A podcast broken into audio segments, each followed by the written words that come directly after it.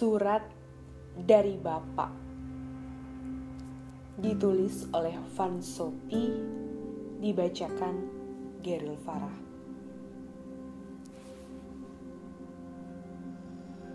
Kalau rumah tangga itu sering diibaratkan bahtera Maka rumah tangga kedua orang tuaku hanya cocok diibaratkan sampan di tengah samudra yang luas mudah sekali diombang-ambingkan gelombang. Sampan kecil yang hanya memuat aku dan Mbak Indri yang masih balita. Dan ibu sebagai nahkoda sekaligus pendayung, penebar jala, hingga memindahkan ikan-ikan tangkapan ke mulut kami. Ke mana Bapak saat itu? Bapak tak bisa ikut berada di sampan kami.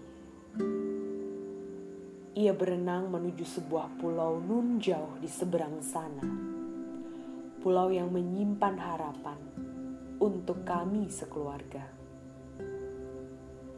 Tepatnya begini, ketika usia rumah tangga masih belia, ibulah yang harus berperan di rumah ibu yang bekerja mencari nafkah menjadi guru SD. Penghasilan tak banyak.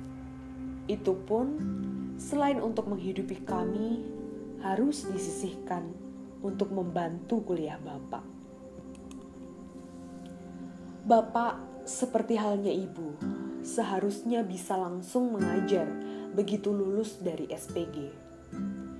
Tetapi berdasarkan kesepakatan dan cita-cita bersama, Bapak melanjutkan kuliah di IKIP agar begitu lulus langsung mendapatkan golongan 3A dalam jenjang kepegawaian. Dengan golongan ini, pantaslah punya cita-cita jadi kepala sekolah, bahkan kepala pengawas nantinya. Maka begitulah pembagian tugas yang disepakati. Ibu merawat hari ini. Bapak menyiapkan hari esok. Kadang hidup tak seindah cita-cita, tapi cita-cita jugalah yang membuat kita hidup. Tak mengapa hidup jadi terseok-seok karenanya. Bagaimana tidak? Kami hanya punya ibu seorang diri di rumah. Meski demikian, Bapak selalu hadir, walau tak secara fisik. Setiap sore, tepatnya satu jam sebelum azan maghrib, akan terdengar sayup-sayup bunyi kenongan dari seberang kali. Kenongan adalah alat musik menyerupai gong, tapi ukurannya sekecil panci. Kenongan itu dipukul dengan tempo yang teratur. Tung, tung, tung. Begitu keramat kedengarannya. Kata ibu, bunyi kenongan adalah aba-aba bahwa alam akan segera memasuki waktu sandikolo. Waktu di mana matahari sedang sedih-sedihnya karena harus menenggelamkan diri. Angin berbela sungkawa dan menebarkan penyakit yang berbahaya bagi anak-anak. Maka Tak sampai menunggu kenongan itu berbunyi sepuluh kali, ibu langsung mengumpulkan kami di kamar. Bagi anak-anak lain, itulah saat yang menakutkan. Tapi bagi kami, itu saat yang paling ditunggu. Karena justru di saat itulah yang digunakan ibu untuk membacakan surat dari Bapak untuk kami. Le, kemarin Bapak lihat sepatu seperti ini. Suara ibu membacakan sambil memperlihatkan potongan gambar sepatu boot warna biru dari bahan plastik. Gagah sekali untukmu yang mau jadi tentara. Nanti Bapak belikan kalau Bapak sudah lulus. Nah, Kau tahu bagaimana agar Bapak cepat lulus? Bacalah surat kulhu setiap malam sebelum tidur untuk Bapak. Bapak jadi lebih pintar. Guru-guru Bapak pun jadi berbaik hati memberikan nilai yang tinggi. Itulah keajaiban surat kulhu, Le. Mulutku menganga Mataku berkilat-kilat menatap gambar itu. Berikutnya, ibu membuka lipatan kecil dari amplop lagi. Dan seketika, Mbak Indri yang terbelalak melihat gambar mainan seperangkat alat masak. Nah, ini untukmu Indri, karena macamnya lebih banyak, kulhunya juga harus lebih banyak Kulhu yang pertama, Allah akan menurunkan malaikatnya.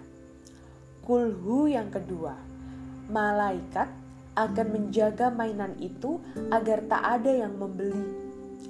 Kulhu yang ketiga, malaikat akan membisikkan di telinga pemilik toko agar memberi harga murah pada bapak. Kawan, Sampai di sini, kau tahu begitu hebatnya keajaiban sebuah cita-cita. Cita-cita punya sepatu boot bisa langsung menggerakkan tanganku membalas surat Bapak. Aku berjanji seselesainya menulis surat balasan, aku akan menghafalkan surat kulhu. Kau ingin tahu bagaimana macamnya tulisan tanganku kala itu? Mirip sekerumunan cacing kepanasan ruwet, kusut, dan tak bisa kau baca.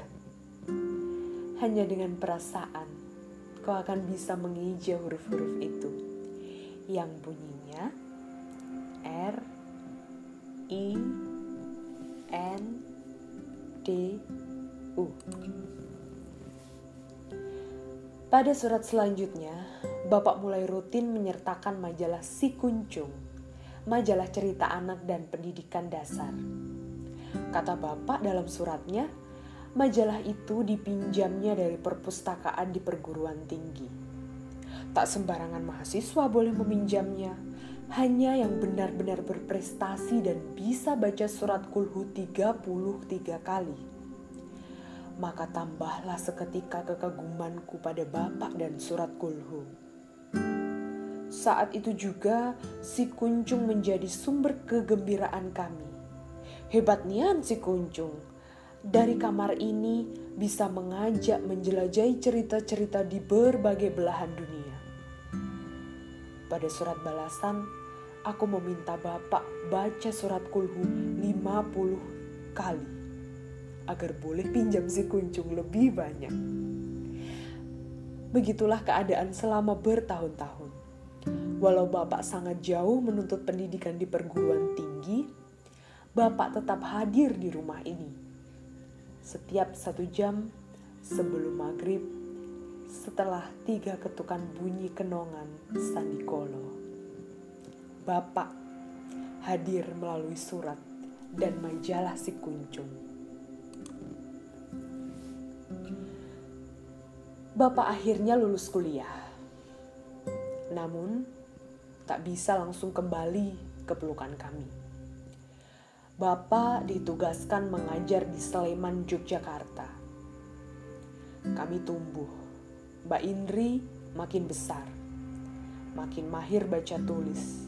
Cerdas melampaui usianya. Suatu malam, ketika ibu sudah tidur, ia merapat ke kasurku. Kau mau tahu, setelah kuperhatikan, tulisan tangan di surat Bapak bentuknya persis dengan tulisan tangan ibu.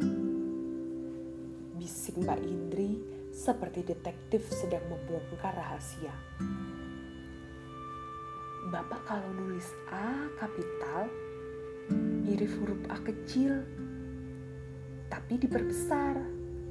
Nah di surat itu huruf A kapital ya kapital seperti semua tulisan ibu. Aku sedang berpikir mau berkata apa atas temuan Mbak Indri. Belum apa-apa, dia sudah menimpali lagi. Dan majalah si kuncung itu, ternyata di sekolah ibu ada. Mbak lihat sendiri waktu diajak ke sana. Makin dekat bibir Mbak Indri ke telingaku, makin sakit aku mendengarnya. Aku pejamkan mataku kuat-kuat. Badanku kuputar balik mau mengungi Mbak. Lalu kenong sandi kala itu, Mbak nggak sengaja lihat tukang jual wedang jahe keliling bawa kenongan. Bunyinya sama. Selain wedang, ia juga juga ia juga jual gemblong goreng dan sate kerocok. Kayaknya enak banget loh. Itulah kenapa kita disuruh masuk kamar.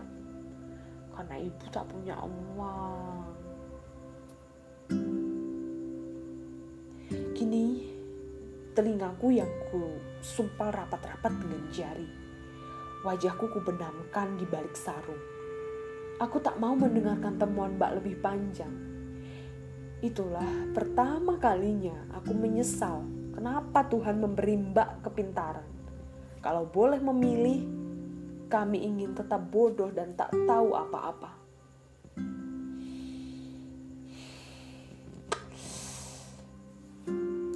Tapi itu baru dugaan Mbak. Bisa jadi semua tulisan tangan orang dewasa memang mirip satu sama lain. Bisa jadi majalah si kuncung memang ada di setiap sekolahan. Ya sekolahnya ibu, ya kampusnya bapak. Dan kenongan itu mungkin ada yang jual di pasar.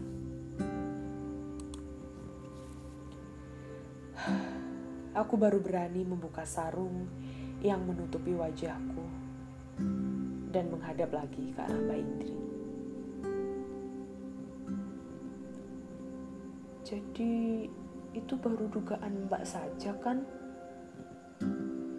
Mbak mengangguk sambil mengusap mataku yang berkaca-kaca.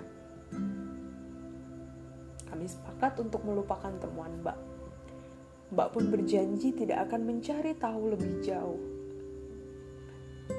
Agar Bapak tetap hadir seperti biasa walau berada jauh di Sleman melalui surat-surat dan si kuncung.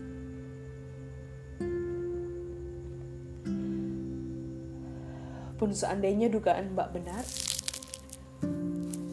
semoga Tuhan mengampuni kebohongan ibu. Kebohongan yang membuat kami hafal surat kulhu bahkan sebelum bisa baca tulis. Kebohongan yang membuat kami tak kehilangan sosok Bapak. Kebohongan yang membuat kami merasa cukup, tak kurang jajan, dan tak kurang kegembiraan.